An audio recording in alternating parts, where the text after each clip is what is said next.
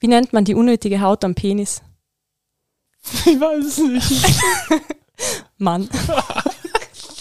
Scheiße. Ah, 23 Uhr 15 und hier geht's in dieser nächsten Folge, glaube ich, eher um Frauenthemen, oder? Die aber trotzdem sich jeder Mann anhören sollte. Viel Spaß beim Zuhören. Hallo ihr Raketen und herzlich willkommen zu Base 5 on Air.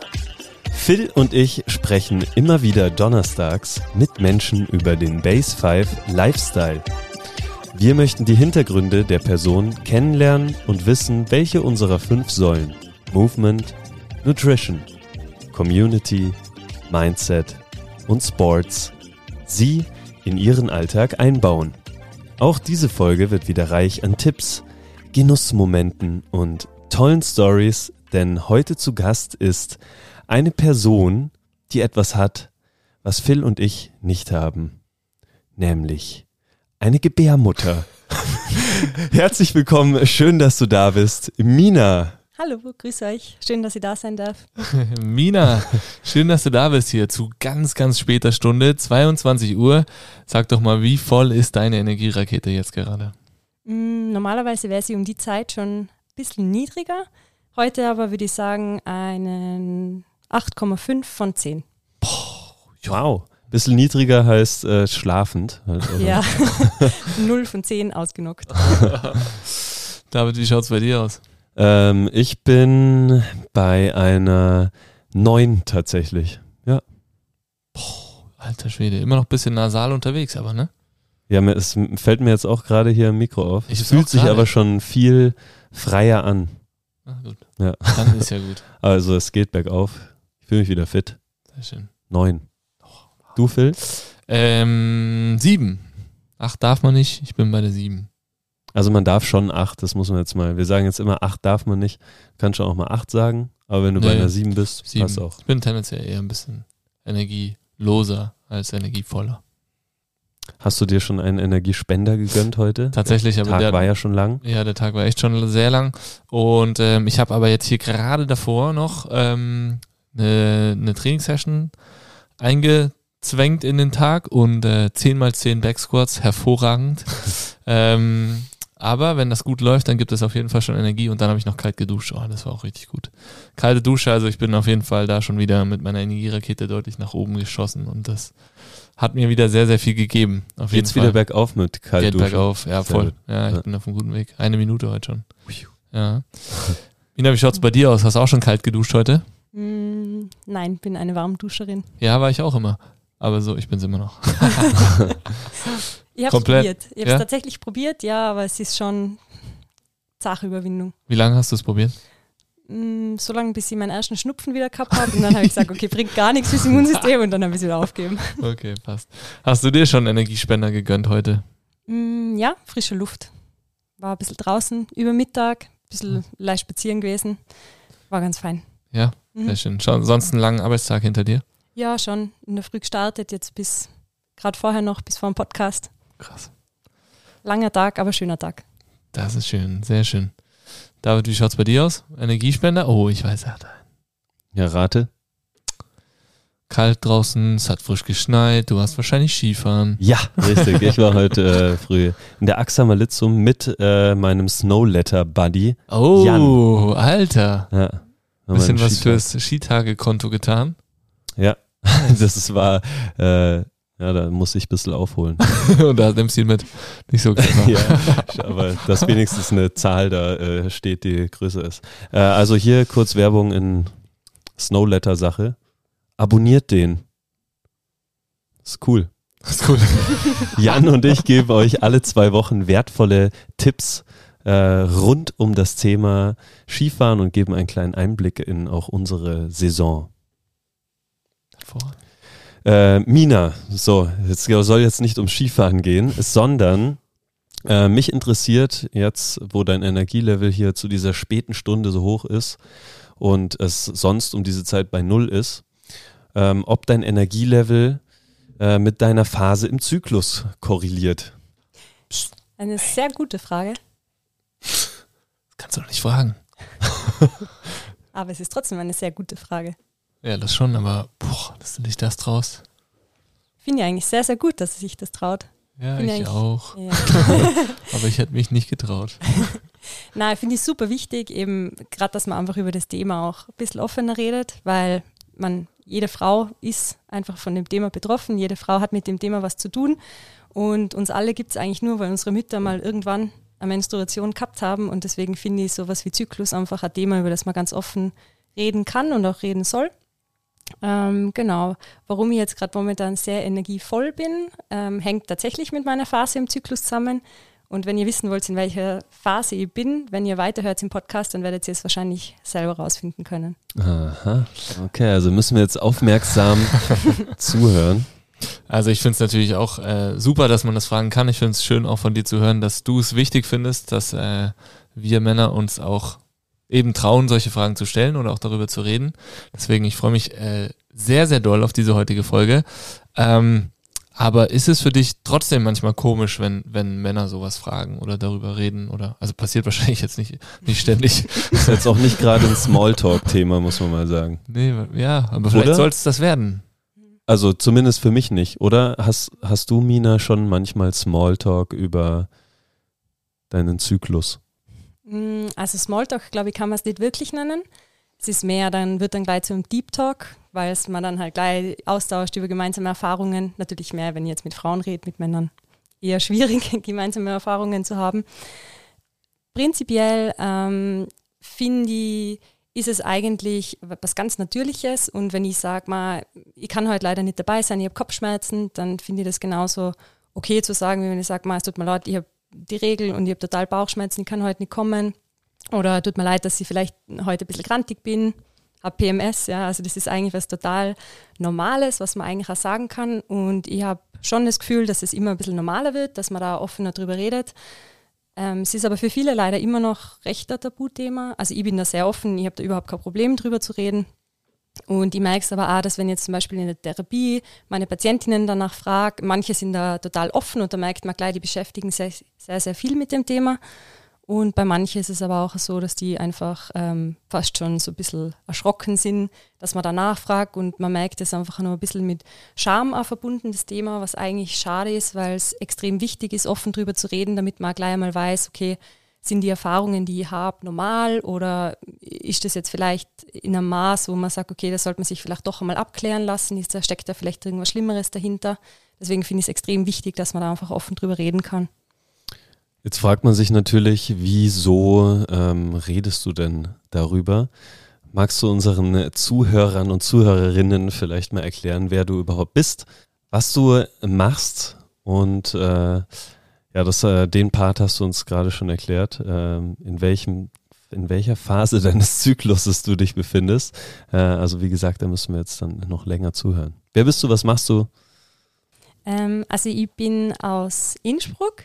Ich habe in Innsbruck Physiotherapie studiert und dann im Anschluss die Osteopathie-Ausbildung gemacht, beides an der FH Innsbruck. Und ich bin jetzt seit Oktober bei der BASE dabei, ähm, als Physiotherapeutin und Osteopathin. Und Ja. Was machst du privat gerne? ähm, Ich, ich weiß, bin, einmal sind wir zusammen Mountainbiken gegangen. das war sehr cool. Da hast du mein T-Shirt angezogen und das habe ich immer noch nicht zurück. Da war mir ganz kalt. Und Da es hat mir das geliehen. Ja. Scheiße, jetzt kommt's raus. Jetzt kommt's raus. Ja. Ständig hatte das T-Shirt an. Ähm, ja, allerdings war jetzt der Druck auch nicht so groß, es zurückzugeben, weil du gesagt hast, es ist echt überhaupt nicht wichtig und es ist so ein voll zerrissenes altes Ding. Das ist mein Lieblings-T-Shirt. Nein, das, hör auf jetzt. hast du das nicht verstanden, was sie dir sagen wollte? Oh Mann. Irgendwann vielleicht bekomme ich es mal zurück. Ja. Beim nächsten Mal Mountainbiken. Was ich übrigens sehr gern mache. Genau. Ist eigentlich eines von meinen Hobbys. Also ich bin am liebsten eigentlich draußen am Weg, ähm, in die Berge.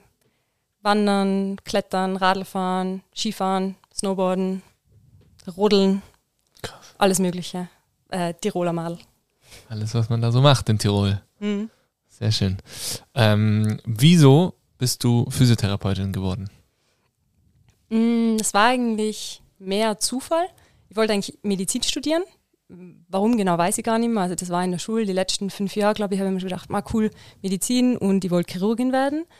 Und dann war es so, dass in der letzten Klasse eigentlich vor der Matura haben zwei Freundinnen von mir sich ein Physiotherapiestudium beworben und haben gesagt, ich soll das doch auch machen. Und der Aufnahmetest war vor Medizinaufnahmetest. Deswegen habe ich die Physioaufnahme gemacht. Und äh, was ganz gut war, dass ich eigentlich zu dem Zeitpunkt das nicht wirklich machen wollte, sondern eigentlich Medizin machen wollte. Deswegen war ich total unaufgeregt, total nicht nervös, wo ich da hingegangen, zum, äh, hingegangen bin zum Prüfungstermin. Ich bin normalerweise extrem bei Prüfungen sehr, sehr nervös. Und ja, dann hat es geklappt, dann bin ich da reinkommen und habe mir gedacht, mal eigentlich voll lässig, weil es vereint irgendwie so ein bisschen Medizin, Sport, Psychologie, eigentlich alles Themen, was mich voll interessieren. Und habe mir gedacht, mal eigentlich, warum nicht? Klingt eigentlich ganz lässig und dann habe ich das gemacht und ja, habe dann eigentlich das Glück gehabt, dass ich mit 18 sofort eigentlich den Weg gefunden habe, den ich dann auch weitergehen wollte. Was begeistert dich so jetzt im, in der ganzen Zeit, in den Erfahrungen, die du gesammelt hast, so an der Physio? Eigentlich, dass alle Menschen unterschiedlich sein. Also die haben vielleicht auf dem Blatt Papier dieselbe Diagnose, aber jeder kommt rein mit ganz einer anderen Erwartungshaltung, mit einem anderen Leben, mit anderen beeinflussenden Faktoren. Die Körper sind unterschiedlich und du musst jedes Mal die wieder neu auf den Menschen eigentlich darauf einstellen. Es ist sehr viel äh, zwischenmenschlicher Austausch, wo man viel über andere Menschen lernen kann, auch sehr viel über sich selber lernen kann. Und es ist so ein bisschen wie so Detektivspielen, oder? Man hat die Idee, der gibt dann aber Infos und sagt, ja, da tut es mir weh, wenn ich das und das mache. Denkt man, aha, vielleicht ist es das. Und dann geht man so auf die Suche, ähm, versucht so die Spur ein bisschen zu verfolgen und dann irgendwann findet man weitere Hinweise und kann dann hoffentlich irgendwann den Fall oder in dem Fall dann das Problem eigentlich lösen. Und das macht total viel Spaß und natürlich Schöne ist dann auch, wenn die Leute rausgehen und sagen, Ma, danke, voll super, mir geht es viel besser. Das ist einfach extrem erfüllend und macht mir sehr, sehr viel Spaß. Sehr schön. Wie kommt es, ähm, also du hast ja am Anfang, du bist auch Osteopathin. Ähm, ist das Teil der Ausbildung oder hast du dann einen anderen Weg zwischendrin mal eingeschlagen? Mm, also ich habe dann mal gleich mal nach der Physio-Ausbildung gemerkt, wo ich dann angefangen habe arbeiten, dass so für mal vielleicht 80 Prozent der Patienten reicht eigentlich mein Wissen gut aus. Dann hat es aber trotzdem immer wieder mal dazwischen die Leute gegeben, denen ich nicht helfen habe können. Obwohl ich alles gemacht habe, was mir irgendwie eingefallen ist, alles, was ich zu dem Zeitpunkt gewusst habe. Und habe mir dann irgendwie gedacht, da fehlt nur was. Ähm, und für mich war es dann eigentlich, ich war dann auf der Suche nach irgendwas, wo ich so das Gefühl habe, da kriege ich relativ viel neuen Input, ähm, wo es auch ein bisschen um die Psyche mitgeht, was auch psychologische Faktoren mit einbezieht und bin dann über die Ausbildung gestolpert eigentlich. Das war Osteopathie, Kraniosakraltherapie und Psychodynamik. Und eben recht viel vom Zusammenhang A von Körper und Psyche. Wie kann sich das gegenseitig beeinflussen? Und ähm, habe gedacht, boah, das klingt total interessant. Habe da angefangen und habe dann auch gleich mal gemerkt, ma, das ist so ein bisschen das fehlende Puzzlestück, was ich noch brauche, dass ich irgendwie Menschen noch besser helfen kann und einfach einen Schritt oft einmal weiterdenken kann. Wenn wir so ähm, oft Anfragen entgegennehmen, ähm, beziehungsweise so, man bekommt es einfach mit, dass ähm, teilweise Kunden, Patienten, die reinkommen, äh, dann zu Thematiken sagen, nee, da habe ich meine Osteopathin oder meinen Osteopath, ähm, das möchte ich gern mit dem machen. Wie ist es bei dir? Wann kommen Leute zu dir als Physiotherapeutin und wann kommen sie zu dir als Osteopathin? Mm, das hängt oft einmal ein bisschen zusammen mit dem Krankheitsbild. Also jetzt äh, Leute, die eher so frisch verletzt sind oder gerade operiert worden sind, beispielsweise ähm, Kreuzbandelreha machen, die kommen eigentlich in erster Linie zur Physiotherapie. Das heißt, da macht man dann eigentlich eher so ein bisschen das Klassische unter Anführungsstrichen, dass man auch ein bisschen aktive Übungen, Ansteuerung, solche Sachen mit reinnimmt, auch dann in Zusammenarbeit mit der Trainingstherapie, dass man da eigentlich eher ein bisschen von dem Ansatz her schaut. Und Osteopathie ist dann ganz oft bei chronischen Geschichten, also bei Leuten, die Schmerzen schon seit sehr langer Zeit haben, immer wieder Themen haben, die vielleicht selber schon auch einmal irgendwo in Therapie waren. Das hat dann einmal kurzfristig geholfen, aber hat dann nicht nachhaltig das Ganze verbessert. Und die sind dann oft einmal auf der Suche nach jemandem, der dann noch einmal mehr helfen kann oder vielleicht einen anderen Blickwinkel auf das Ganze hat und so eigentlich das Problem mal eben von der anderen Seite her angeht. Hat der, hat ein Osteopath als Therapeut, eine Osteopathin als Therapeutin einen anderen Stellenwert als äh, Physios verdient, deiner Meinung nach? Beziehungsweise ist es in der Gesellschaft auch manchmal vielleicht so angesehen? Mm, Ich finde, das hat beides seine Berechtigung und ich finde aber, der Titel sagt nicht immer unbedingt etwas draus, ob, äh, darüber aus, ob jemand jetzt ein guter Therapeut ist oder nicht. Egal ob Physio oder Osteo. Ähm, es gibt super, super gute Physiotherapeuten, die ja vielleicht viele Zusatzausbildungen gemacht haben, die echt extrem vielen Leuten helfen können. Und genauso ähm, gibt es auch bei den Osteopathen Leute, die super helfen können und Leute, die halt vielleicht weniger Zugang zu den Menschen haben oder vielleicht ähm, sehr nur eine Schiene fahren. Ähm, das kann eigentlich in beiden Berufssparten sozusagen etwas geben und ich glaube aber die meisten Benefits entstehen, wenn man eigentlich das Ganze verbindet, dass man eigentlich sagt, man vereint den physiotherapeutischen Ansatz mit dem osteopathischen Ansatz und man kann einfach das wie eine Art Werkzeugkoffer betrachten und da greift man rein, je nachdem, was der Patient gerade braucht, dass man einfach die individuelle Betreuung gibt, die gerade für diesen Menschen in dieser Situation das Richtige ist und dann ist es eigentlich egal, ob man da Physiotherapeut oder Osteopath heißt. Also Ja. letztendlich kommen, sorry, also letztendlich kommen die Leute zu dir und ähm, machen eine Therapie und du ähm, nutzt das Wissen, was du hast, um ihnen zu helfen, unabhängig davon, ob sie sagen, ich hätte jetzt gerne eine osteopathische Behandlung oder eine physiotherapeutische Behandlung. Genau. Also im Endeffekt denke ich mal, äh, ist es eigentlich relativ egal, mit was genau ich sie behandle und ob ich die Technik jetzt in der Physio gelernt habe oder in der Osteo-Ausbildung gelernt habe. Ähm, solange es die Leute hilft, hilft's und damit bin ich zufrieden und die Leute normalerweise auch. Aber die Erwartungshaltung ist dann schon oft einmal ein bisschen eine andere. Wenn die Leute jetzt ähm, zum Osteopathen gehen, dann erwarten sie oft einmal, okay, ich sage, ich habe Kopfschmerzen und dann fange an, den kleinen Zeh zu behandeln, weil je entfernter man vom Problem behandelt, weil man erklärt dann, wie das alles zusammenhängt, desto begeisterter sind sie oft einmal davon. ähm, aber es ist dann schon oft, na, so ganz so krass ist es nicht, aber sie sind dann schon oft der Meinung, okay, mei, ich weiß, meine Schulter macht ein Problem und äh, ich weiß aber, die Schulter selber ist nicht das Problem und sie hätten jetzt gern, dass man dann vielleicht anfängt, irgendwie die Leber zu behandeln oder im Bauchraum zu schauen, weil sie einfach schon auf der Suche danach sind. Sie brauchen dann nicht noch jemanden, der zusätzlich an der Schulter rumdrückt, weil sie das vielleicht schon probiert haben und möchten dann einfach, dass man was anderes ausprobiert sozusagen. Aber das Problem könnte trotzdem auch nach wie vor bei der Schulter liegen. Kann natürlich sein. Welche Bereiche im Speziellen haben, hat deine Osteopathie-Ausbildung ergänzt zu der äh, deiner Physiotherapie? Mm, Dazu muss man sagen, also es gibt eigentlich in der Osteopathie gibt es eigentlich drei Bereiche. Also es gibt die parietale Osteopathie, das ist eigentlich alles, was das muskuloskeletale System betrifft, also Muskeln, Faszien, Bänder, Sehnen, Gelenke. Das ist das, was eigentlich die klassische Physiotherapie häufig behandelt. Dann gibt es die kraniosakrale Therapie, die behandelt eigentlich ähm, das Gehirn, die Rückenmarkshäute, das Rückenmark, ähm, die ganze Wirbelsäule. Ähm, ist eine sehr, sehr sanfte Technik. Und die viszerale Osteopathie, da arbeitet man eigentlich hauptsächlich mit den Organen und den faszialen Aufhängungen von den Organen, in die sie eingebettet sind. Kann ich als Nicht-Osteopath ähm, selber spüren, wenn irgendwas nicht in Ordnung ist mit zum Beispiel meinem Rückenmark, meiner Leber oder meiner Hirnhaut? Gute Frage. Hm, Spüren, glaube ich, ist jetzt möglich. Ähm, Das Einordnen ist eher das Problem. Also, dass man sagt, okay, ich spüre in dem Bereich irgendwie was, aber dass man jetzt als Laie wirklich, also man hat sich natürlich schon mehr mit seinem Körper beschäftigt, aber dass man da wirklich sagen kann, okay, das ist diese Struktur oder diese Struktur, was mir jetzt wehtut, ist schon schwierig. Es gibt aber schon Bereiche, wo man es gut spüren kann. Zum Beispiel, ähm, jeder, der schon einmal eine Blasenentzündung gehabt hat, weiß, okay, die Blase selber kann wehtun.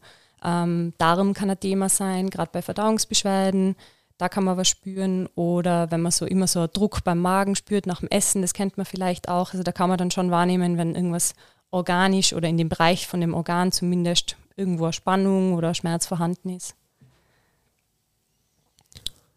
Wir haben jetzt am Anfang schon äh, ein Viszeralgewebe genannt, als Einleitung quasi. Wir möchten das jetzt nicht einfach so stehen lassen.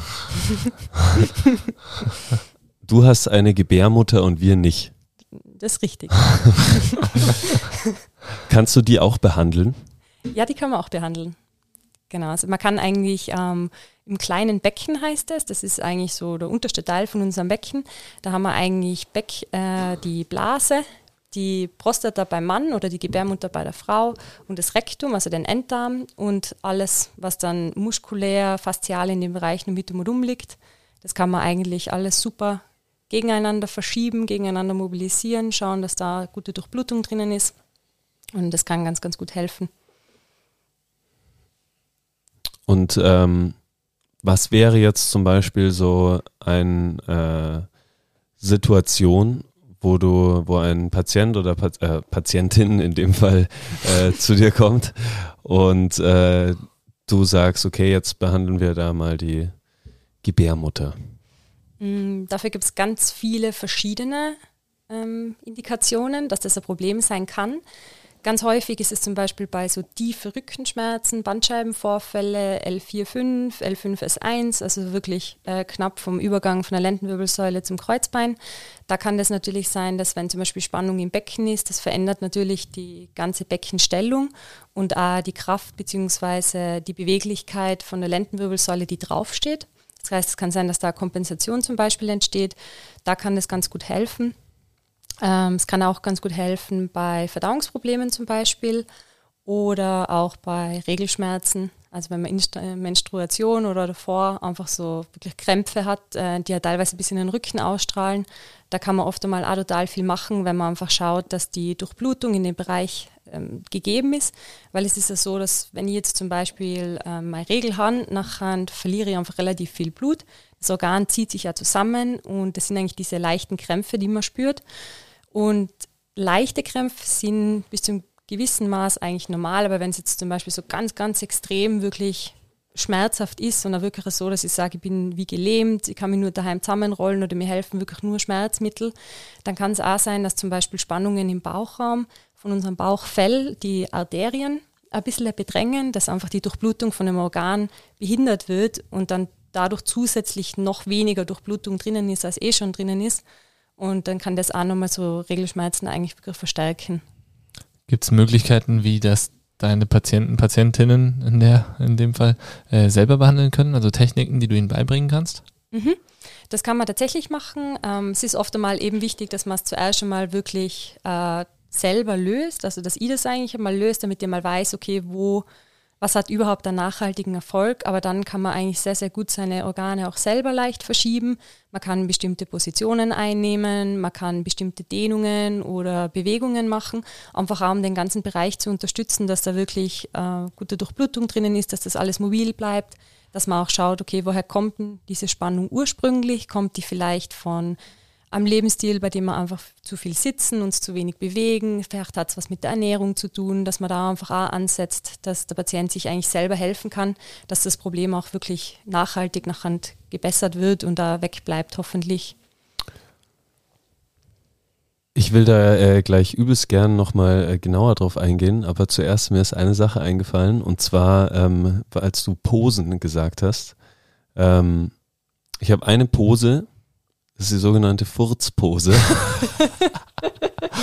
die nennt man Die so. möchte ich jetzt mal ähm, kurz, das ist echt, also wirklich. Zeigen musst du uns jetzt Vielleicht kannst du da jetzt mal ähm, Input zu geben, weil wenn man so das Gefühl hat, so, ich sage das jetzt mal so, wie es ist, wenn man so furzen muss, aber also das Gefühl hat, man muss pupsen, aber irgendwie funktioniert es halt nicht. Oder so kennt ihr es so wie wenn was quer sitzt. Wisst ihr, was ich meine? Habt ihr, jeder hat die. Situation ja schon mal gehabt, oder? Was? Verzwickter Schaß. Verzwickter Schaß, ja genau. Kennt, äh, kennt ihr wohl, oder? Ja. So sitzt was quer.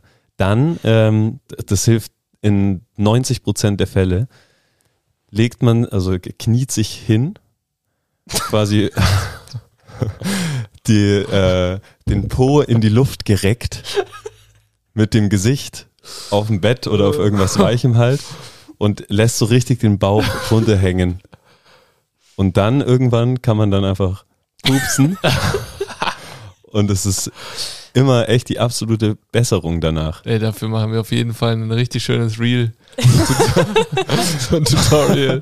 Ja, du weil ich finde, ich finde jeder, jeder Mensch sollte diese Technik kennen, Ja. weil sie so hilfreich ist. und es ja schon oft vorkommt, dass man dann irgendwie sich nicht gut konzentrieren kann oder irgendwas. Wenn man sich dann kurz mal zurückzieht an einen ruhigen Ort, wo ihn keiner sieht, weil es schon komisch, also das machen wir jetzt nicht einfach so. Alter, du wirst Leben verändern mit diesem Podcast hier.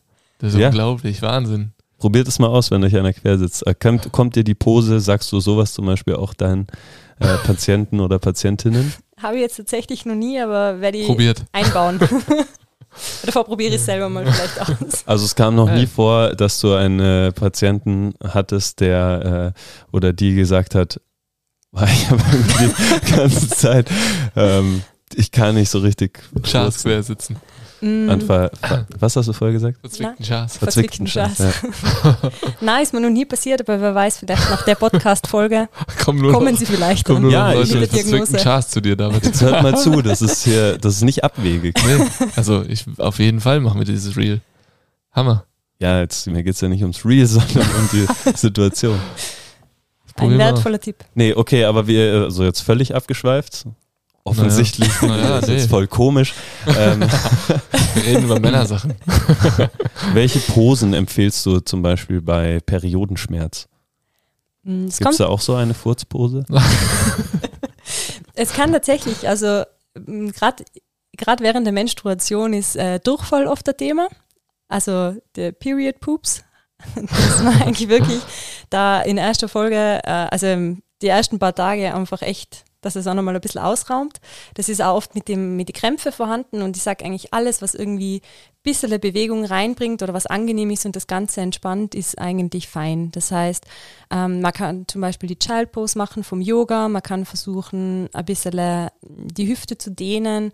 Alles, was irgendwie angenehm ist, entspannend wirkt, auch ein bisschen das ganze Stresssystem runterfahrt, viel mit der Atmung machen. Also so ganz sanfte Erholungs-, Entspannungs-, Dehntechniken helfen eigentlich wirklich gut, dass man da ein bisschen mh, auch die Schmerzen einfach ein bisschen besser in den Griff kriegen kann. Wärme ist auch super, Wärmflasche drauf, warm duschen, Wärmedecke, Kirschkernkissen, alles, was es irgendwie gibt. Genau, so ein bisschen in dem Bereich sich selber unterstützen. Ähm, Sorry, ich bin hier übelst Wel- am tippen. Ganzen Tipps aufsaugen. äh, welche ähm, vielleicht, um das mal kurz auch für uns nochmal, also ich denke, eine Frau wird ihren Rhythmus, äh, ihren Zyklus ähm, kennen. Vielleicht auch nicht, vielleicht kannst du dazu auch nochmal was sagen, aber auf jeden Fall für alle Zuhörer, wie setzt sich der Zyklus zusammen? Finde ich eine sehr gute Frage, weil ich glaube, dass äh, ganz viele, auch Frauen, gar nicht wissen, wie der Zyklus eigentlich aufgebaut ist. Die wissen, okay, ich habe einmal die Blutung und dann, mh, keine Ahnung, ist halt nichts so quasi. Ähm, eigentlich startet der Zyklus immer mit dem ersten Tag von der Menstruation, also am ersten Tag der Blutung. Man muss dazu sagen, also der Zyklus ist sehr variabel, also er kann unterschiedlich lange dauern, ähm, 24 Tage bis 35. Man redet oft so normal so 28 Tage ungefähr. Bei manchen Frauen ist aber drei Wochen, manche sind es sechs Wochen, also es kann total variieren. Kann aber trotzdem ein funktionierender, gesunder Zyklus sein. Also das hat nicht immer Aussagekraft. Wenn Kann- er, ja, Ganz kurz, kann es auch in sich variieren? Also ist es bei einer Frau ist es immer bei 24 Tagen, bei der nächsten immer bei 35 oder ist es mal, vier, mal 24, mal 35, mal 30? Meistens ist es so, dass bei einer Frau, wenn er eigentlich geregelt ist, der Zyklus, nachher kommt er immer relativ ähnlich, relativ zur ähnlichen Zeit. Er kann aber auch variieren. Das kann zum Beispiel mit Stressfaktoren zusammenhängen. Wenn ich jetzt äh, super gestresst bin, wenn ich ganz, ganz viel Sport zum Beispiel auch gemacht habe, wenn ich eine Zeit lang echt zu wenig gegessen habe, dann kann das auch natürlich einen Einfluss auf meinen Zyklus haben, dass der zum Beispiel mal ausbleibt, weil einfach die Hormone nicht so da sind, wie sie da sein sollten, weil das eher alles ein bisschen ähm, unter Stress im wahrsten Sinne des Wortes steht. Genau. Ähm, um auf die Frage vorher zurückzukommen, genau mit dem Zyklus, also erster Tag mit der Regelblutung. Danach kommt eigentlich die Follikelphase. Das bedeutet, dass in dem Follikel eigentlich die Eizelle heranwächst und von dort aus dann der Eisprung entsteht. Das ist dann ungefähr so in der Mitte vom Zyklus, also nach so mh, ungefähr 14 Tage plus minus nach Einsetzen von der Regelblutung. Fängt sich an, der Follikel zu entwickeln. Na, der entwickelt sich vorher schon. Also es ist die Regelblutung, dann ist die Follikelphase. Während der Follikelphase entwickelt sich die Eizelle und danach ist der Eisprung. Da kommt die Eizelle aus dem Follikel raus, geht dann in den Eileiter und von dort aus weiter in die Gebärmutter. Und das ist dann die Lutealphase, heißt es. Das ist die zweite Phase vom Zyklus. Und das ist dann auch die Zeit, wo dann ungefähr zur Mitte von der Lutealphase ist eigentlich die fruchtbare Zeit, wo eigentlich die Eizelle eben befruchtet werden kann, wo Empfängnis möglich ist. Und wenn die Eizelle dann nicht befruchtet wird, dann stoßt die Gebärmutterschleimhaut sich selber ab und die Eizelle damit auch und dann wird das Ganze ausgeschieden und dann haben wir wieder den ersten Tag vom Zyklus mit der neuen Blutung. Welche Phase ist deine Lieblingsphase? Die Follikelphase, eindeutig, weil die Regel gerade vorbei, das heißt, das ganze Zeug hat man mal nimmer für eine Zeit lang hoffentlich. Ist es schon so eine Erleichterung, äh, wenn wenn die äh, Blutung vorbei ist? Ja, voll. Weil es erstens ist es einfach nicht angenehm. Also man fühlt sich einfach nicht wie man selber. Es ist einfach, man hat oft Bauchkrämpfe, man hat ein bisschen geschwollenen Bauch oft einmal. Es ist auch voll nervig, weil man immer überlegen muss, okay, jetzt bin ich in der Stadt am Weg, wie lang, äh, gibt es da irgendwo ein Klo, dass ich dann vielleicht mein Dampo, mein Binde, mein Cup, was auch immer man hat, äh, wechseln kann und so. Und man muss sich dann auch, wenn man dann schwimmen geht, das ist auch wieder nervig und es ist einfach feiner, wenn es nicht da ist, sagen wir es mal so. Und da hilft auch keine Osteopathie? Na, Was? Dass es das gar nicht mehr gibt. Es wäre eigentlich schlecht, wenn es es gar nicht mehr gibt. Also es ist eigentlich gar kein gutes Zeichen, wenn man die Blutung nicht hat, weil das prinzipieller Zyklus, also funktionierender Zyklus, ist eigentlich ein Zeichen dafür, dass relativ viel im Körper passt. Also es, man kann, das kann man nicht ganz pauschal sagen, es kann sein, dass irgendwas nicht stimmt und man trotzdem seinen Zyklus hat. Aber wenn der Zyklus ausbleibt, ist es eigentlich immer, außer man ist natürlich schwanger oder in der Menopause, ist es eigentlich immer ein Zeichen dafür, dass irgendwas nicht stimmt. Also weil unser Körper, also von der Biologie her, ist unser Körper dafür eigentlich gemacht, Kinder zu kriegen. Das ist die Aufgabe, was eigentlich von der Biologie her vorgesehen ist. Und unser Körper lasst uns aber nur dann schwanger werden, wenn er der Meinung ist, dass wir auch in der Lage sind, das Kind auszutragen, die Schwangerschaft zu überleben und die Geburt zu überleben. Und wenn wir das nicht können, weil wir vielleicht total, weil uns vielleicht viele Nährstoffe fehlen, wenn wir zu wenig essen, weil wir so extrem gestresst sind, dass äh, der ganze Körper total in Fight or Flight ähm, eigentlich drinnen ist, dass er sagt, okay, hey, boah, ich habe gerade überhaupt keine Kapazitäten, ich kämpfe gerade ums Überleben gefühlt, weil unser Körper kann ja nicht zwischen guten und schlechten Stress unterscheiden. Da war es nur ein Stress. Das ist eigentlich was Negatives, wenn es über lange Zeit da ist. Dann kann es das sein, dass der Körper sagt, okay, passt, Zyklus setzen wir mal aus. So quasi auch als eine Art Überlebensstrategie für die Frau, weil es bringt mir nichts, wenn ich schwanger bin, damit um die Fortpflanzung zu gewähren, aber ich selber stirb dann dran sozusagen. Also das möchte die Biologie auch nicht. Deswegen also so gar keinen Zyklus zu haben, ist eigentlich gar nicht so gutes Zeichen. Also eigentlich, auch wenn es manchmal nervig ist und auch wenn man sich manchmal denkt, dass Frau, boah, das wäre mir echt eigentlich lieber, ich hätte es jetzt nicht, ist eigentlich ein sehr, sehr gutes Zeichen, wenn man es hat. Ist eigentlich was Schönes, was Natürliches. Also je regelmäßiger auch, desto besser. Also wenn es immer gleich regelmäßig ist, dann mhm. ist es eigentlich ein gutes Zeichen. Ja, genau. Okay. Das ist mega. Das heißt, ich kann als Frau eigentlich meinen Zyklus beziehungsweise im Speziellen die Menstruation nutzen, um, äh, um so ein Feedback zu haben für meinen Lifestyle auch?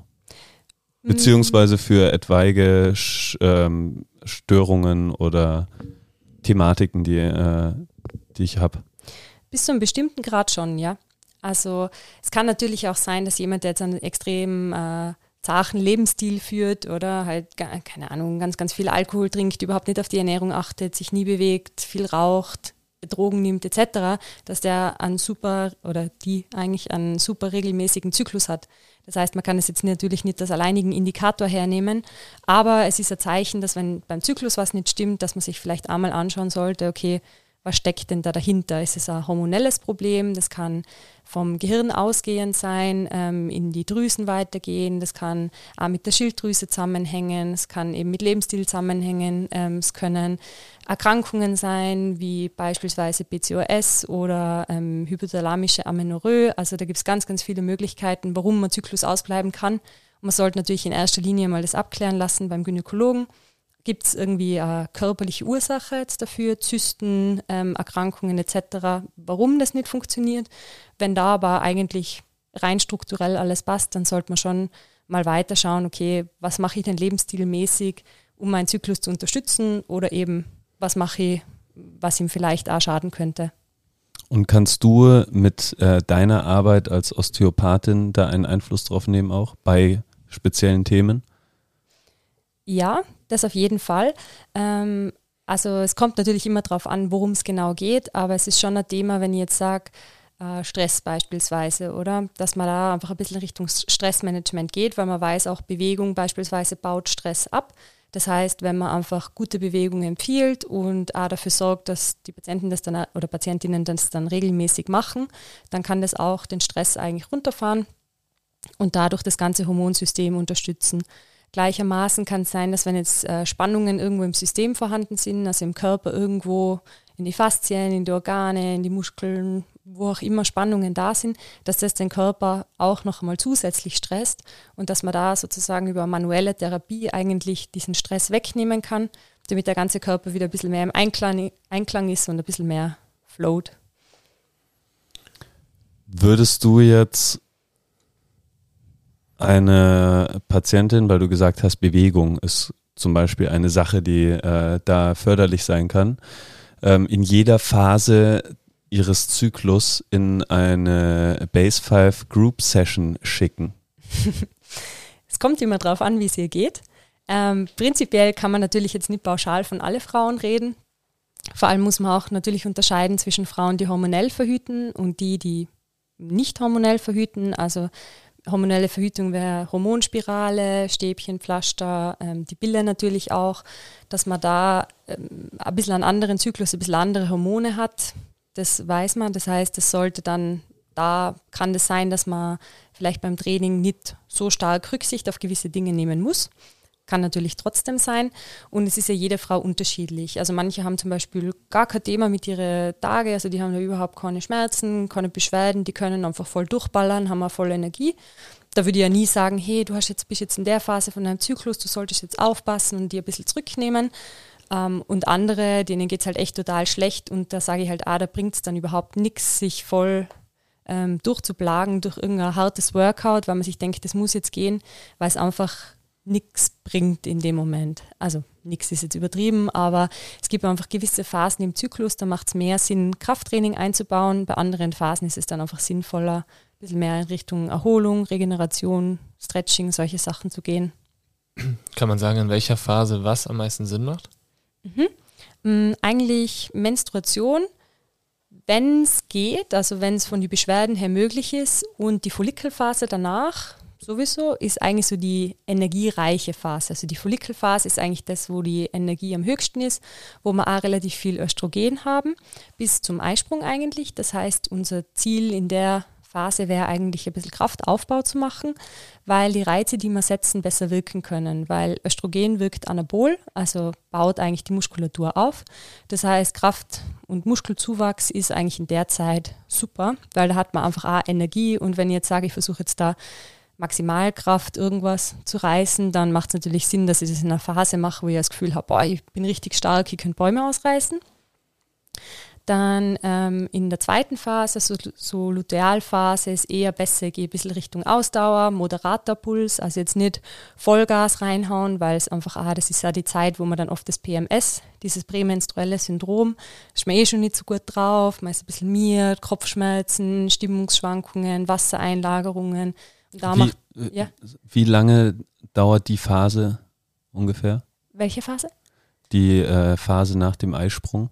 Die Lutealphase? Die Lutealphase. Geht auch nochmal zwei Wochen. Mhm. Genau, und da wäre es dann eigentlich gut, wenn man da, also plus minus zwei Wochen, so im Regelfall, mhm. kann kürzer und länger sein, je nach Frau. Und da ist eben, macht es dann mehr Sinn, wenn man dann ein bisschen runterschraubt von der Intensität her und eher auch mehr Zeit für die Erholung mit einplant. Aber macht es jetzt Sinn zum Beispiel, ähm, also es braucht ja schon auch eine gewisse Konstanz im Training. Wenn ich jetzt gerade in einem Maximalkrafttraining bin, das über mehrere Wochen geht, also über acht Wochen, sagen wir, ähm, da sind ja schon mal äh, zwei, drei Zyklen mit drinnen. Und wenn ich dann quasi eine Woche aussetzen muss, wo ich kein Maximalkrafttraining mache, sondern irgendwas anderes, also macht es da Sinn, dann zu wechseln auf die äh, Art des Trainings, deiner Meinung nach? Die Sinnfrage ist ein bisschen abhängig davon, was das Ziel ist und auch davon, wie es der individuellen Person geht in dem Moment. Weil ich sage, ist jetzt das Ziel, dass sie wirklich ähm, dieses Maximalkrafttraining durchziehen will, um vielleicht auch eventuell jeden Preis, dass ich sage, okay, ich möchte das jetzt machen. Mir geht es aber vielleicht auch voll gut. Also ich habe das nicht so, ich habe nicht so starke Beschwerden, ich habe trotzdem Energie. Vielleicht habe ich ein bisschen weniger Energie als in der Follikelphase. Super, spricht überhaupt nichts dagegen, dass man das auch macht. Also da darf man auf jeden Fall auch Krafttraining machen. Da gibt es eigentlich keinen Grund, das nicht zu machen. Aber gerade für die Frauen, die was echt Probleme haben, die sagen, boah, irgendwie bin ich total lätschert, ich fühle mich überhaupt nicht gut, ich habe starke Regelbeschwerden, ist die Frage, okay, macht es dann viel Sinn, das Maximalkrafttraining durchzuziehen? Oder sage ich dann, okay, ich nehme jetzt Rücksicht auf meinen Körper, ich akzeptiere, in dieser Phase bin ich vielleicht einfach nicht ganz so leistungsfähig, ich schraube das Pensum ein bisschen zurück, mache, trainiere jetzt vielleicht nicht Maximalkraft, sondern mache eine andere Art von Krafttraining. Oder ich gehe einfach in dem Zeitraum zurück und achte ein bisschen mehr auf mich selber und meinen Körper. Das ist einfach etwas, was jeder für sich selber entscheiden muss und eh auch ein bisschen nach dem individuellen Befinden einfach. Das heißt, es geht letztendlich darum, Selbstakzeptanz eigentlich, auch dass man wirklich akzeptiert, hey, da geht jetzt nicht viel, ich kann jetzt nicht mein absolutes Maximum aus dieser Trainingseinheit rausholen. Ähm, und ich kann dem Körper aber in dieser Phase auch schaden, weil der Stressfaktor, wenn es mir ja nicht gut geht in der Phase, sowieso schon höher ist und ich ihn dann nochmal mehr unter Stress setze mit dem Training, ähm, nachdem ich mich wahrscheinlich auch nicht besonders gut fühle, ähm, dass ich ihn dadurch langfristig schädige, oder? Also man kann jetzt nicht sagen, in der Phase ist einfach schweres Krafttraining schlecht. Genau, also es ist eigentlich ersteres, genau. Also jetzt ja. ganz eine pauschale Aussage kann man natürlich nie treffen, weil es ist einfach für alle unterschiedlich. Aber eben einfach dieses, dass man das einfach im Hinterkopf hat, okay, wenn ich jetzt in dieser Phase von meinem Zyklus bin, dann kann ich ja in meinem Training einfach ein bisschen Rücksicht drauf nehmen, dass wenn ich mir denke, mal letzte Woche habe ich dann 100 Kilo Deadlift gemacht und die Woche gehen jetzt auf einmal einmal 95, was ist da los? Ich habe meine ja. ganzen Gains verloren. Na, es hat damit vielleicht nichts zu tun, sondern einfach nur, dass ich halt einfach nicht ganz so viel Kraft habe, nicht ganz so viel Power und dass man sich da jetzt nicht selber irgendwie Vorwürfe macht oder sein Training hinterfragt oder irgendwie, keine Ahnung, den ganzen Kopf verliert, sondern dass man einfach sagt, okay, passt, kann jetzt halt einfach einmal so sein und dann geht es die Woche drauf dann wieder besser. Vielmehr müsste man eigentlich diesen positiven Effekt sehen, dass man in diesen ersten zwei Wochen überperformt und in den anderen zwei Wochen einfach halt nur, Normal nur so gut performt. wie immer performt. So. genau. Also eigentlich, ich glaube, es ist äh, so ein bisschen vielleicht einfach nur so ein kleiner Mind-Change irgendwie. Beziehungsweise mache ich ja den 100 Kilo Deadlift, ähm, außer ich bin ein äh, wettkampfmäßiger Powerlifter, nicht um der 100 Kilo ja, Deadlift genau. wegen, sondern äh, weil ich irgendwie damit erreichen will, im äh, größten, also im äh, der Großteil, ähm, fitter zu werden, mich wohlzufühlen und ähm, und in irgendeinem Bereich mehr Performance zu haben, aber nicht im Deadliften, sondern in irgendwas, was danach kommt oder darauf aufbaut. Mhm. Build your base. Kann man, genau, kann man, kann man zum Beispiel sagen, dass ähm, Stretching, Mobility Training zum Beispiel in einer gewissen Phase auch mehr Sinn macht, weil das Gewebe einfach weicher ist und man dadurch größere Erfolge erzielen kann?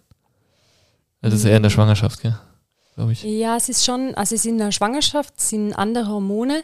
Was schon ist, das hat jetzt zwar nicht explizit was mit Stretching und Mobility zu tun, ist aber trotzdem vielleicht ganz interessant, ist, dass gerade rund um den Eisprung über die Hormone sind die Sehnen und Bänder ein bisschen flexibler als normalerweise. Das heißt, man hat da zum Beispiel erhöhtes ähm, Verletzungsrisiko, was zum Beispiel schon ähm, gerade für Sportlerinnen einfach äh, relevant sein kann, weil da gibt es ja Studien, dass zum Beispiel ähm, vorderes Kreuzband, äh, da vordere Kreuzbandrupturen auch häufiger um den Eisprung rundum und um passieren. Also das ist einfach etwas, was man vielleicht da im Hinterkopf haben kann, wenn man das verhindern möchte, was glaube ich jeder möchte, dass man da einfach zu dem Zeitpunkt rund um den Eisprung einfach ein bisschen vorsichtiger ist, dass ich mich vielleicht nicht jede Klippe runterhaue beim Skifahren, sondern vielleicht nur gemütlich, Jedes zweite. nur die jede zweite, ein bisschen gemütlicher am Weg bin. Aber, aber gibt es irgendwelche anderen Möglichkeiten? Also kann ich irgendwas tun? Weil ich meine, wenn ich jetzt Profisportler bin, oder? Und die Rennen sind halt äh, ja leider so angesetzt, wir haben es vorhin schon im Vorgespräch kurz gehabt, leider ist es ja nicht bei allen Frauen gleich. Vom ersten des Monats geht's los und dann am 15. ist der Eisprung, ähm, sondern es ist halt bei jedem ganz anders. Das heißt, die Rennen werden ja darauf, oder da ist ja dann kann keine Rücksicht drauf genommen werden. Gibt es irgendwie andere Möglichkeiten, wie ich dagegen entgegen, dem entgegenwirken kann? Ja, ich meine, Risikofaktoren gibt es natürlich immer, oder? Das ähm, kann halt jetzt einfach einer von vielen Risikofaktoren sein. Und im Prinzip, das, was man machen kann, ist eigentlich hauptsächlich Krafttraining. Ja, dass man einfach ähm, schaut, dass die Muskulatur gut aufgebaut ist, dass der Körper gut belastbar und unterstützt ist, dass man mögliche Schwachstellen im System einfach behandelt, indem man schaut, okay, ist alles beweglich, stabil, ähm, kann das gut reagieren, können die Muskeln schnell und gut anspannen. Das heißt, wenn ich dann einmal einen Sturz habe, beispielsweise, dass einfach auch mein Muskelpanzer mir ein bisschen schützen kann in dem Moment, wenn ich jetzt wirklich hinfall und ich mir dann hoffentlich nicht wehtue. Aber natürlich Verletzungen passieren ähm, und das ist halt einfach leider das Risiko beim Sport, dass es mit dazugehört. Und man kann aber natürlich präventiv im Training schauen, dass man einfach recht fit ist, weil je fitter man auch ist, selbst wenn man Verletzung hat, ist man einfach danach auch wieder schneller auf die Beine. Verhütungsmittel verändern ja den Zyklus komplett teilweise. Können die dann auch quasi dafür sorgen, dass ich solche Risikofaktoren umgehe? Mm, Kann man jetzt, glaube ich, so nicht pauschal sagen. Ja, also es ist schon, die Hormonausschüttung ist mit hormonelle ähm, Verhütungsmittel anders, weil du, wenn du Pille nimmst, dann, also dann gaukelst du ja eigentlich deinem Körper Schwangerschaft vor. Dann machst du diese Pillenpause, also du nimmst ja drei Wochen, dann nimmst du eine Woche nicht und in dieser einen Woche hast du dann die Blutung. Das heißt, dass du eigentlich deinem Körper eine gewisse Art von Hormonen die ganze Zeit zuführst, dann setzt es ab und dann kommt diese Abbruchsblutung. Also es ist eigentlich nicht wirklich ein normaler Hormonzyklus. Ob das jetzt irgendwie gewissermaßen mit Verletzungen zusammenhängt, kann ich jetzt nicht pauschal sagen, ob das jetzt da auch, weil eigentlich rund um den, also rund um den Eisprung hast du ja das erhöhte Verletzungsrisiko, aber wenn du die Pille hast, hast du ja keinen Eisprung die unterdrückt eigentlich den Eisprung. Das heißt, dass die Hormone, die aber rund um den Eisprung sind, können trotzdem das Verletzungsrisiko erhöhen, aber da bin ich mir jetzt nicht ganz sicher. Also auf jeden Fall eine ähm, Wechselwirkung, die da besteht zwischen Zyklus, Bewegung und aber auch Bewegung auf den Zyklus wiederum, oder? Mhm. Kann ich zum Beispiel auch durch ähm, Bewegung beziehungsweise manuelle Techniken, sagen wir, aus der Osteopathie oder Physiotherapie, äh, mich fruchtbarer machen? Also nicht mich, sondern eine Frau. Also ob man dich äh, fruchtbarer machen kann, mh, wäre Thema für einen anderen Podcast, für einen Männer-Podcast vielleicht, aber für einen Frauen-Podcast. Ähm, man kann tatsächlich unterstützend Sachen machen. Ähm, da ist es jetzt aber, finde ich, einfach brutal wichtig, vorher zu sagen, ähm, gerade das Thema Unfruchtbarkeit, unerfüllter Kinderwunsch ist einfach ein extrem emotionales Thema. Und ich finde, man muss sehr, sehr, sehr vorsichtig sein, wenn man einfach ähm, Sachen anbietet, um zu sagen, hey, schau, mach das, dann wirst du dadurch fruchtbarer, weil einfach ein extremer Leidensdruck da ist. Ähm, Gerade für die Frauen äh, in der Beziehung ist einfach oft einmal noch intensiver als für die Männer weil sie oft das Gefühl haben, ah, mit mir stimmt sowieso schon was nicht und die greifen oft nach jedem Strohhalm in der Hoffnung, dass ihnen irgendwas hilft. Und da finde ich, muss man einfach schon ganz klar sagen, okay, es ist etwas, was man machen kann. Vielleicht bringt es ihnen ein bisschen was, vielleicht ist das einfach noch so ein zusätzlicher Faktor, der das Ganze erleichtern kann.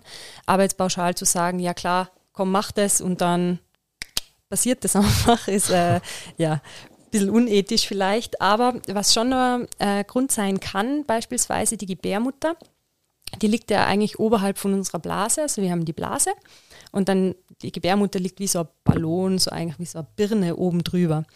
Und die Gebärmutter kann aber auch anders liegen. Das kann manchmal anatomisch passieren. Das kann sein, wenn man zum Beispiel schon ein Kind gekriegt hat. Ähm, es kann nach Operationen etc. Es kann auch einfach manchmal so passieren, dass die Gebärmutter irgendwo sich ein bisschen nach hinten gedreht, nach hinten gekippt hat. Und dann kann das tatsächlich dazu führen, dass die ähm, Befruchtung der Eizelle schwieriger ist, ja, oder auch die Einnistung der Eizelle schwieriger ist. Und da könnte man zum Beispiel mit der Osteopathie schauen, wenn das jetzt nach hinten gekippt ist, das kann man ertasten. Also normalerweise, wenn ich reingreife in den Bereich, dann spürt man da wie so einen festen Muskelball, nenne ich es jetzt einfach mal, den was man ganz gut greifen und auch ein bisschen bewegen kann. Oder man kann es auch beim Gynäkologen mit Ultraschall eigentlich feststellen lassen. Und dann kann man versuchen, über verschiedene Positionen, Mo Mobilisationen, das Ganze eigentlich wieder zurück in die Normalposition zu bringen. Und dadurch alles, was den Körper eigentlich in die ursprünglich vorhergesehene anatomische Position bringt, erleichtert halt dann eventuell auch die Empfängnis. Also da kann man schon schauen, dass man da ein bisschen dran bleibt. Wenn man jetzt natürlich auch im ganzen Beckenbereich arbeitet, die Durchblutung dort verbessert, auch die Durchblutung von den Eierstöcken, von der Gebärmutter, ähm, die ganzen Verspannungen löst, die ganzen ähm, eventuellen Vernarbungen, vielleicht eben nach Operationen, Entzündungen in dem Bereich mitbehandelt, dann kann das auch dazu führen, dass einfach da alles ein bisschen besser, flüssiger funktioniert und es kann einen positiven Effekt auch auf die Fruchtbarkeit haben. Kann es somit in gewissen Phasen Sinn machen, einfach auch schon prophylaktisch einen Termin bei dir zu buchen? Also sei es in gewissen Phasen des Zykluses oder auch zum Beispiel schon mal direkt nach einer Geburt zum Beispiel, dass man sagt, okay, um da irgendwie die Rückbildung vielleicht auch zu fördern, ähm, macht da die Arbeit mit Osteophysio, wie auch immer, ähm, absolut Sinn? Ähm, definitiv. Also ich finde gerade die Rückbildung ist einfach ein gutes Thema, weil einfach, also wenn man sich das einmal anschaut, ähm, so ein Querschnitt eigentlich von, wo das Kind eigentlich drinnen war und wie viel Platz das einnimmt und wo die ganzen Organe eigentlich hingequetscht werden, damit das Kind irgendwie Platz hat. Dann auch nochmal, was, das, was die Geburt eigentlich für Trauma ist, egal ob das eine natürliche Geburt ist oder ein Kaiserschnitt, ist einfach ähm, extreme zache Belastung für den Körper. Das heißt, danach ist einmal alles, ich nenne es jetzt einmal ein bisschen Kraut und Ruben, also der Beckenboden ist einmal ein Thema auf jeden Fall. Ähm, die Organe kann auch sein, dass die irgendwo nur ähm, gewisse Restspannungen oder wie so äh, in, ein, in einem Bereich, wo sie eigentlich nicht wirklich hinkönnen, hingequetscht noch sind. Also es bildet sich ja alles wieder zurück. Und da kann man einfach osteopathisch auch schon natürlich mithelfen, dass sich das Ganze wieder schneller normalisiert. Ähm, prinzipiell würde es natürlich auch Sinn machen bei allen, die Periodenschmerzen haben. Da würde ich jetzt aber nicht direkt in der Phase direkt vor der Periode arbeiten. Also wenn ich sage zum Beispiel, ich kriege jetzt nächste Woche meine Tage, dann würde ich jetzt nicht diese Woche arbeiten, sondern vielleicht danach, damit es einfach ein bisschen Zeit hat zu wirken, weil es kann oft einmal relativ intensiv sein. Und was sicher auch Sinn macht, ist prophylaktisch für alle jungen Frauen oder auch für mittelalterliche oder ältere Frauen, die vielleicht nur schwanger werden wollen. dass man, dass man da. Mägde. genau. Mägde und Damen. Dass man da vielleicht schaut, einfach vorher, ähm, gibt es Restriktionen im Becken, also ist da der ganze Beckenring eigentlich flexibel sind die ganzen Bereiche eigentlich elastisch, hat der Beckenboden viel Spannung, hat das Bauchfell viel Spannung, dass man da optimal erstens für die Schwangerschaft vorbereitet ist, dass das nicht auf Kosten von anderen Strukturen geht, dass man da dann vielleicht Probleme kriegt, weil eine Schwangerschaft allein ist ja auch schon zart genug. Ähm, also im Vorhinein, das im heißt. Im Vorhinein, genau. Man kann dann auch die Geburt an sich, also nicht nur die Empfängnis, sondern auch die Geburt quasi vorbeugend genau. behandeln. Weil wenn du jetzt ähm, denkst, bei der Geburt müsste das Becken eigentlich so ein bisschen nach unten aufklappen, damit sich eigentlich der Muttermund und der Beckenboden alles öffnet, dass das Baby da auch durchpasst, dann brauchst du da eine gewisse Beweglichkeit im Becken. Und es ist jetzt ja so, wenn du schon schwanger bist, dann kann man schon noch auch natürlich am Bauchraum arbeiten, aber halt nur noch eingeschränkt natürlich das bisschen was im Weg.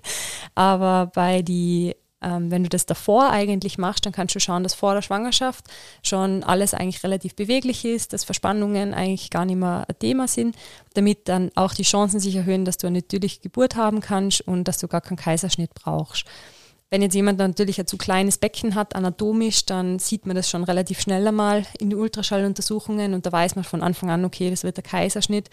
Und es kann natürlich trotzdem immer was schiefgehen bei der Geburt, dass man auf einmal doch einen Notkaiserschnitt oder irgendwas machen muss. Also es ist natürlich nie jetzt eine hundertprozentige Garantie, aber es wäre einfach eine Möglichkeit, den Körper zu unterstützen, dass er in dem Bereich einfach bestmöglich arbeiten kann. Wenn, ähm, wenn wir jetzt so Hashtag Build Your Zyklus machen würden in der Base. Was würdest du sagen, wäre zum Beispiel ein sinnvolles Programm, um auf die Frauenthemen noch besser eingehen zu können? Oder welche Themen sollten wir da vielleicht auch jetzt in Zukunft mehr in den Fokus rücken? Sei es im Training, innerhalb unserer fünf Säulen ruhig auch. Mm, ich finde ganz ein wichtiger Punkt auch, was sich auch super eben mit der Osteo ergänzt, ist Ernährung.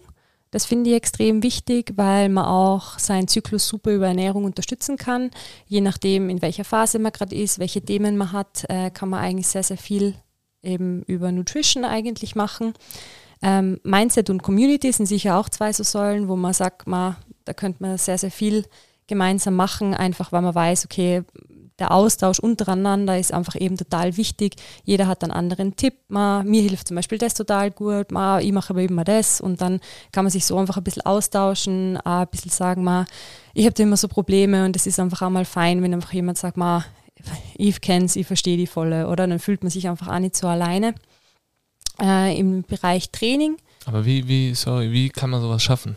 Also, wir können ja jetzt, glaube ich, ist jetzt so eine Facebook-Gruppe zum Thema Mindset und Community bei Regelschmerzen. Wäre das so ein, das so ein Ding? Mm, Wäre Möglichkeit. Ich denke jetzt auch zum Beispiel an so einen Workshop. Und wenn ich die Gruppe gründe, dann auch noch. das macht irgendwie keinen. Ja. Ich bin nicht auf Facebook, ich kann leider die Gruppe Ja, nicht ja. gründen. genau.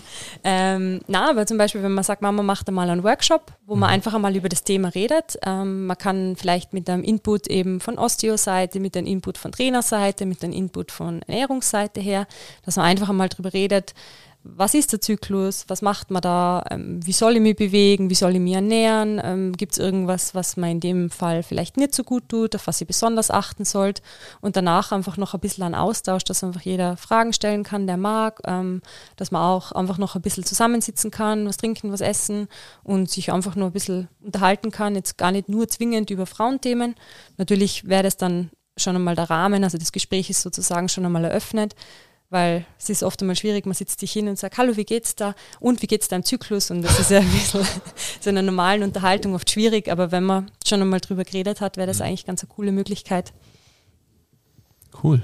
Sollte es ähm, oder würde es Sinn machen, auch ein Trainingsangebot, also vielleicht momentan unsere, unser ähm, Daily ähm, Group Sessions äh, sind zwei Blöcke, Group A, Group B und ähm, bestehen aus unterschiedlichen Bewegungsmustern. Sollte es zum Beispiel auch ein äh, Group ähm, äh, Fo- Follicle A, Follicle B und ähm, Luteal Luteal, A. das genau Luteal. A. DLB.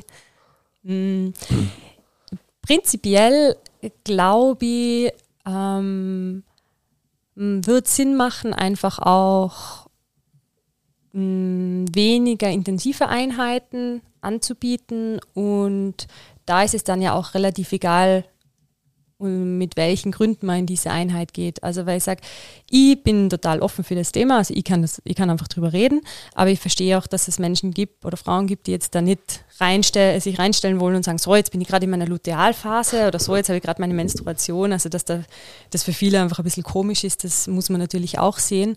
Und dann denke ich mal einfach so eine Möglichkeit, wo dann jemand hingehen kann, der sich denkt, ma, jetzt habe ich gerade meine Tage, ich fühle mich nicht so gut, aber ich weiß, ich soll halt mir ein bisschen bewegen, ich brauche da einfach ein bisschen Unterstützung dass es da einfach eine Möglichkeit für die gibt, hinzugehen, aber genauso, dass das auch offen ist für Leute, die zum Beispiel gerade nach der Verletzung zurückkommen, die gerade äh, krank waren beispielsweise, die einfach mal heute keinen Bock haben, Vollgas zu geben in der Gruppe ähm, oder die einfach generell vielleicht nicht so fit sind, dass man da einfach auch die Möglichkeit hat, in diese Gruppe zu gehen, ohne dass gleich jeder weiß, in welcher Phase man sich befindet. Das wäre zum Beispiel eine ganz coole Möglichkeit. Und prinzipiell sind ja aber auch die zum Beispiel Build the Base oder Prehab-Kurse relativ äh, frei gestaltbar, sage ich jetzt einmal. Das ist jetzt, wenn man einfach ein bisschen weniger Gewicht nimmt, ist es eigentlich auch eine super Möglichkeit, den ganzen Körper mal ein bisschen durchzubewegen, ein bisschen zu aktivieren. Und da kann man dann auch in die Phasen, wo man jetzt vielleicht nicht Vollgas geben kann oder will, kann man auch auf das ein bisschen ausweichen. Cool. Also gibt es irgendwelche Trainingsschwerpunkte, wo du sagst, die sollten in so einem einfacheren Kurs vermehrt oder besser vielleicht sogar überhaupt nicht vorkommen? Oder ist es letztendlich wirklich nur die Intensität? glaube, die Intensität ist ein sehr wichtiger Punkt. Und ich glaube aber, dass jetzt in einem Kurs, wenn man sagt, okay, man möchte jetzt wirklich explizit etwas für Lutealphase machen, wo man sagt, oder für Leute, die echt in der Menstruation voll Probleme haben, dass man dann eigentlich ähm, Ausdauerteile rausnimmt, also jetzt wirklich so hitmäßig, äh, Vollsprints oder solche Sachen, das jetzt eher weniger, äh, krafttechnisch das Ganze ein bisschen zurückschrauben, weil viele haben halt doch das Gefühl, mal jetzt bin ich schon einmal da, mal jetzt nehme ich heute nicht die 2 Kilo Kettlebell, weil normalerweise mache ich es mit der 20er, dass sie dann einfach ein bisschen da an, Ehrgeiz oft einmal auch haben, sondern dass man sagt, okay, man arbeitet vielleicht mehr mit Körpergewicht, man macht mehr über Wahrnehmung, über Gleichgewicht, äh, Mobilisation, Beweglichkeit, solche Sachen, ähm, was dann einfach äh, herz-kreislauf-technisch nicht ganz so anstrengend ist und aber trotzdem einmal alles ein bisschen durchbewegt, durchblutet. Genau. Und dass man sich dann danach wieder ein bisschen besser und freier und wacher, aktivierter fühlt. Fändest du es komisch, wenn ich jetzt ähm, im Training abfragen würde, ja, in welcher Phase bist du gerade und dann äh, individuell auf die, ähm, auf die Phase eingehen könnte? Also es ist, weil das Prinzip ist ja schon das in den Gruppensessions, dass jeder ähm, seine Intensität wählt. Und es ist ganz einfach, oder nicht ganz einfach, aber es ist ähm, normaler es herauszufinden, wenn ich ähm, Hintergründe kenne wie Verletzungen oder ähm, schon mal trainiert oder nicht oder das eben äh, das, was wir auch in unserem Checkup, bevor überhaupt erst eine Gruppensession startet, ja miteinander besprechen, also überhaupt den Lifestyle und dann kann ich sehr wohl sagen, okay, bei dir macht jetzt Sinn und ein bisschen weniger Gewicht. Wenn ich jetzt aber also wenn ich jetzt fragen würde, in welchem, welcher Phase deines Zyklus befindest du dich gerade, wie fühlst du dich damit? Okay, dann nimm heute vielleicht das und das Gewicht oder achte besonders darauf. Also es ist komisch, wenn ich als Mann, weil wir haben ja auch sehr viele männliche Trainer, dann eine Frau so anspreche. Mm, also ich persönlich fände es jetzt, glaube ich, nicht komisch, wenn du mir das fragen würdest. Echt? Ähm, ja, ich glaube, wenn ich jetzt noch nie irgendwas mit dem Thema zu tun gehabt habe, unter Anführungsstrichen. Also ich höre den Podcast nicht, äh, ich kriege da überhaupt nichts mit, ich komme da rein, stehe beim Probetraining und dann kommst du her und fragst mich das, dann denke ich mir im ersten Moment so, äh, was? Und vor allem so ohne Erklärung, okay, warum frage ich das jetzt?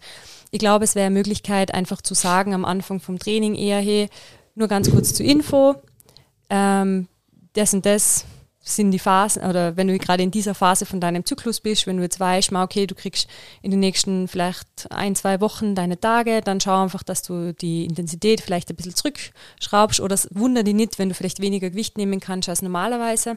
Aber dadurch, dass es ja auch jeder Frau ein bisschen anders geht, wenn sie, ähm, je nachdem, in welcher Phase sie ist, äh, kann es trotzdem sein, dass es ihr super gut geht und dass sie voll viel Energie hat. Und ich glaube, da muss man auch aufpassen, dass man dann nicht pauschal sagt, ah, okay, du bist jetzt in dieser Phase, du darfst jetzt da nicht so viel Gewicht nehmen. Ähm, genau. Ich glaube, es ist, wenn dann eher etwas für Gespräch unter zwei Augen oder etwas, wo dann die Person von selber kommen kann, wenn sie drüber reden möchte. Ich glaube, jetzt jeden einfach äh, so gerade herauszufragen, wirkt vielleicht für viele ein bisschen abschreckend.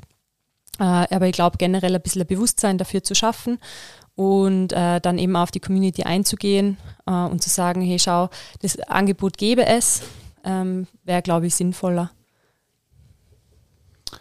Ähm, Noch nie so viele Sachen mitgeschrieben, wir zwei, ne? Ich ja. auch schon nur. Also nicht wundern, wenn wir ein bisschen verzögert hier antworten. Wir flutschen gerade die Ideen richtig raus. ähm, ich finde das, äh, ich finde diese Workshop-Geschichte richtig cool, weil man einfach, ähm, ich glaube, es geht einfach darum, Sensibilität zu schärfen, oder? Dass man wirklich sagt, okay, ähm, wir, wir sind nicht die, wo es darum geht, dass jeder immer ballern muss. Also das ist ja, glaube ich, sowieso was, was wir vielleicht auch noch mehr nach außen transportieren sollten. Weil wenn du zum Beispiel unabhängig davon, ob Mann oder Frau, einen intensiven Arbeitsalltag hast ähm, oder wenig geschlafen hast, weil Kinder oder weil was auch immer ähm, und dann ist gerade noch irgendein anderer Stressfaktor, keine Ahnung, du hast gerade ein Haus gebaut und dir sind irgendwie die Leitungen geplatzt oder was auch immer, keine Ahnung, du hast Stress und dann ist es vielleicht auch gar nicht so gut, dem Körper mit einer richtig intensiven Einheit nochmal Stress hinzuzuführen und ihn so quasi lahmzulegen. Und ähm, das ist ja letztendlich was, was wir insgesamt noch deutlich herausar deutlicher herausarbeiten könnten, ähm, dass es absolut in Ordnung ist, weniger Gewicht zu nehmen, weniger Gas zu geben bei einem Sprint im Burn, wenn man einfach nicht mehr kann oder wenn man gerade sich nicht so fühlt, als würde es gerade passen oder dass man auch sagt, okay, hey, den Burn setze ich jetzt aus und ich äh, stretch noch einfach fünf Minuten und bin dann aber zum Kreis in der Mitte, zum Base 5 Brüll wieder voll am Start, ähm, ohne ein schlechtes Gewissen zu haben. Und ich glaube, das wäre wär richtig cool, wenn wir das schaffen, da so diese Sensibilität zu schaffen, dass man sich das einfach traut und auch kein schlechtes Gewissen hat, wenn man weniger Gewicht nimmt. Ich glaube, das wär's. Voll, ja. Wahnsinnig äh, viele Ideen äh, hier entstanden und ähm, super offener und cooler Einblick, den du uns äh, hier gegeben hast, Mina.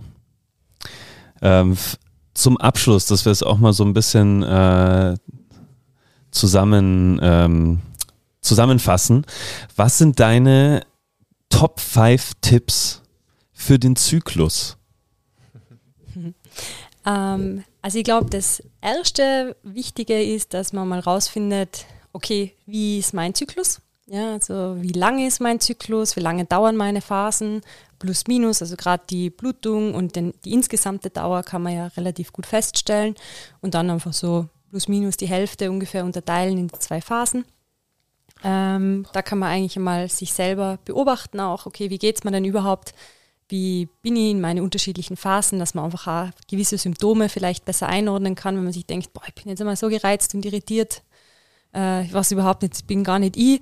Und dann zwei Tage drauf habe ich meine Regeln und dann denke ich mir, ah, okay, das war's. Ähm, dass man da einfach sich selber ein bisschen besser kennenlernt. Das wäre mein erster Tipp. Also Zyklus tracken eigentlich. Genau, ganz genau, dass man sich immer selber äh, einfach ja, den Körper kennenlernt und da mal sieht, okay, boah, irgendwie habe ich nur alle drei Monate meine Tage. Mhm. Vielleicht passt da irgendwas nicht, dass man vielleicht doch mal das abklären lässt, wenn man es auch schon ewig vor sich hinschiebt, dass man doch nochmal ein bisschen Bewusstsein dafür schafft, okay, es sollte eigentlich schon relativ regelmäßig und relativ pünktlich unter Anführungsstrichen kommen. Und wenn nicht, aber wenn man sich denkt, ja, ja, tut ja nichts, es kann trotzdem ein Zeichen sein, dass da irgendwas im Körper nicht ganz passt, dass man sich da das einfach mal anschauen lässt. Und da wäre eben so Zyklus-Tracking sehr, sehr hilfreich.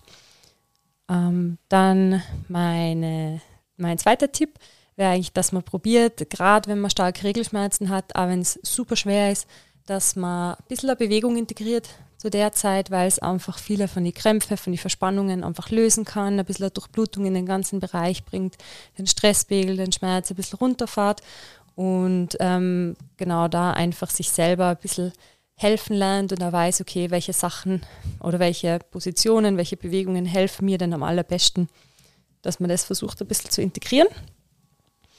Ähm, dann würde ich auch darauf achten, ähm, welche Phasen man vielleicht mehr für gewisse ähm, Arten von Bewegung nutzen sollte, also dass man sagt, okay, Follikelphase direkt nach der Regel, dass man ein bisschen mehr Richtung Kraftaufbau schaut und dann aber auch in der Lutealphase dann ein bisschen mehr Zeit auch für Regeneration und Erholung einplant. Und jetzt zwar nicht nur trainingstechnisch, sondern auch generell im Alltag, dass man sich vielleicht zu der Zeit auch den Alltag, den Abend nicht komplett vollstopft mit Sozialtermine, sondern dass man auch einfach, einfach ein bisschen Zeit für ah, sich selber nimmt und ein bisschen runterkommen und ein bisschen Me-Time. Dass man da einfach auch darauf achtet, dass man seine Reserven gut auffüllt. Dann wäre noch ein Tipp von mir, dass man ähm, auch auf die positiven Aspekte eben von seinem Zyklus einmal denkt. Also dass man mal nicht sich immer nur darüber ärgert, jetzt habe ich meine Tage, jetzt habe ich schon wieder wer, jetzt kriege ich schon wieder da einen Pickel und da schon wieder Wassereinlagerungen, sondern dass man sich auch denkt, oh wow, das ist mein Körper, der versucht mir am Leben zu halten, ähm, der gibt mir die Möglichkeiten, dass sie zum Beispiel in der Zeit ein bisschen mehr Kraft aufbaue. In der Zeit gibt er mir die Möglichkeit, dass ich ein bisschen mehr mit zurücknehme, auf mich selber achte, ein bisschen in die Entspannung, in die Erholung gehe, dass man da einfach ein bisschen auch an seinem Mindset arbeitet und versucht eigentlich das Positive aus dem Ganzen rauszuholen. Äh, mein letzter Tipp wäre, das gilt nicht nur für Frauen und nicht nur zyklusbedingt, sondern generell, ähm, dass man einfach auf sich selber ein bisschen aufpasst, dass man einmal langfristig denkt, dass man Sachen nicht ewig mit sich mitzieht, wenn es an belastet, sondern dass man schaut, okay, was belastet mich, äh, was bedrückt mich, wo habe ich Spannungen, egal ob emotional oder auch körperlich und dann mal sagt, okay, jetzt ändere ich da was dran und ähm, wenn man das selber jetzt nicht schafft zu ändern, dass man sich dann auch einmal Hilfe holt, Unterstützung holt und einfach schaut, dass es am langfristig gut geht. Boah, da, Halleluja. da sprudelt's heraus hier um 23.04 Uhr. Gibst zu, du bist in der Follikelphase. Richtig. Ja. Gut aufgepasst. Sehr geil. Ja, Wahnsinn, wie äh, ganzheitlich dieses Thema Zyklus äh, eigentlich zu betrachten ist. Und wenn man mal ehrlich ist, haben wir eigentlich äh, nur damit gestartet, über Physio und Osteopathie zu reden. Bisschen eskaliert. Also ähm, vielen Dank, Mina, dass du uns äh, da diese uns mit uns zwei Männern ähm, hier über diese Frauenthemen, kann man ja tatsächlich so sagen, äh, gesprochen hast. Ja, danke, dass ihr zugehört habt und dass ihr nachfragt. Also finde ich ja richtig, richtig cool, wenn euch das Ganze interessiert. Ja, richtig cool, Mina. Ich glaube, wir werden äh, da noch viel, viel mehr drüber von dir auch hören. Ähm, hat mich sehr gefreut, dass es heute so spät noch trotzdem geklappt hat. Und äh, ich glaube, es ist ein Thema, was ganz, ganz viele Frauen und vor allem auch Männer interessieren sollte, immer mehr interessieren wird. Und äh, ja, danke für die vielen Einblicke. Und Wir beenden das Ganze wie immer. Krempelt eure Gebärmuttern rauf, die Fäuste nach vorne. alle, auch du, Mina. Phil und ich schreien Bass, du, Mina und alle da draußen schreien Five. Fäuste fliegen in die Luft. 3, 2, 1. Bass! Five!